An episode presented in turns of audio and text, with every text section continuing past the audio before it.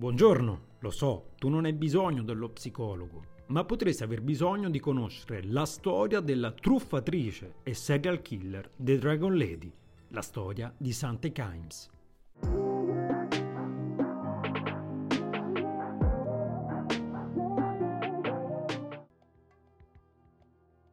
Benvenuti a questo nuovo episodio del podcast ed oggi vediamo la storia di Sante Kimes con il nuovo appuntamento di storie di disagio mentale. Cominciamo con l'analizzare i possibili fattori psicosociali alla base dello sviluppo del disagio mentale in Sante Kimes.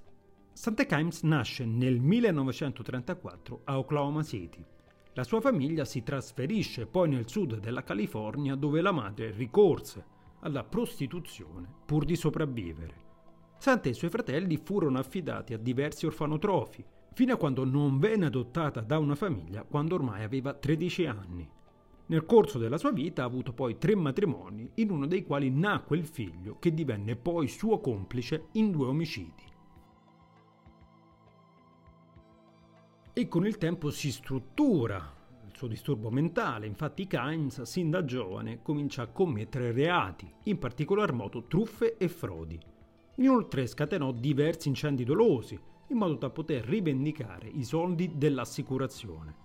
Come se non bastasse venne accusata di aver ridotto in schiavitù degli immigrati illegali, che assumeva inizialmente come domestici, ma che poi minacciava di far deportare se non obbedivano ai suoi ordini. Per questo venne condannata al carcere nel 1985. E sappiamo come quando ci sono queste basi è probabile che arrivi un punto in cui il disagio mentale esploda in tragiche conseguenze. E difatti Kimes, quando esce dal carcere, comincia ad operare nel mondo del crimine assieme al figlio, tanto da venire soprannominati da parte di una giornalista come Mommy and Clyde. Nel 1998 il disastro si compie, i due infatti commisero il loro primo omicidio e nello stesso anno, dopo poco, il secondo, per il quale vennero arrestati. Fu infatti intercettata una loro chiamata, mentre parlavano al telefono appunto di quanto avevano appena commesso.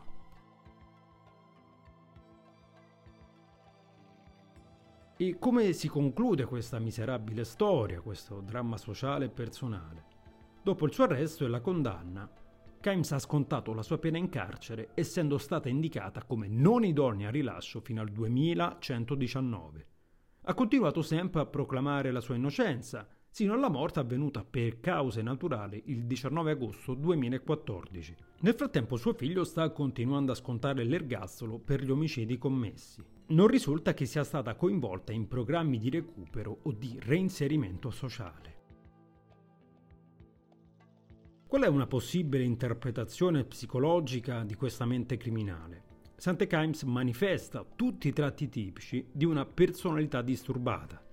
Gli episodi si manifestano sin dalla più giovane età e non compare lei mai il rimorso per quanto commesso. Gli altri non sono percepiti come tali, ma come strumenti da utilizzare nel perseguimento dei propri fini personali. Da sottolineare anche come l'utilizzo del fuoco sia interpretato in letteratura come tipico di personalità disturbate. Bene, allora anche per oggi ho concluso. In descrizione trovate tutti i riferimenti per seguirmi sui social, dove mi trovate sempre come tu non hai bisogno dello psicologo. Seguitemi perché ogni giorno condivido informazioni, curiosità e spunti di riflessione che hanno a che fare con la psicologia. Sempre in descrizione trovate anche i link per ascoltare il mio podcast che trovate su tutte le principali piattaforme. Infine, se volete avere maggiori informazioni sulle mie attività come psicologo e psicoterapeuta, vi ricordo che potete visitare il mio sito www.tunonhai-bisogno-dello-psicologo.it. Vi ringrazio per avermi ascoltato e vi lascio con la mia classica frase: se pensi che non puoi fare la differenza, beh, pensa ancora.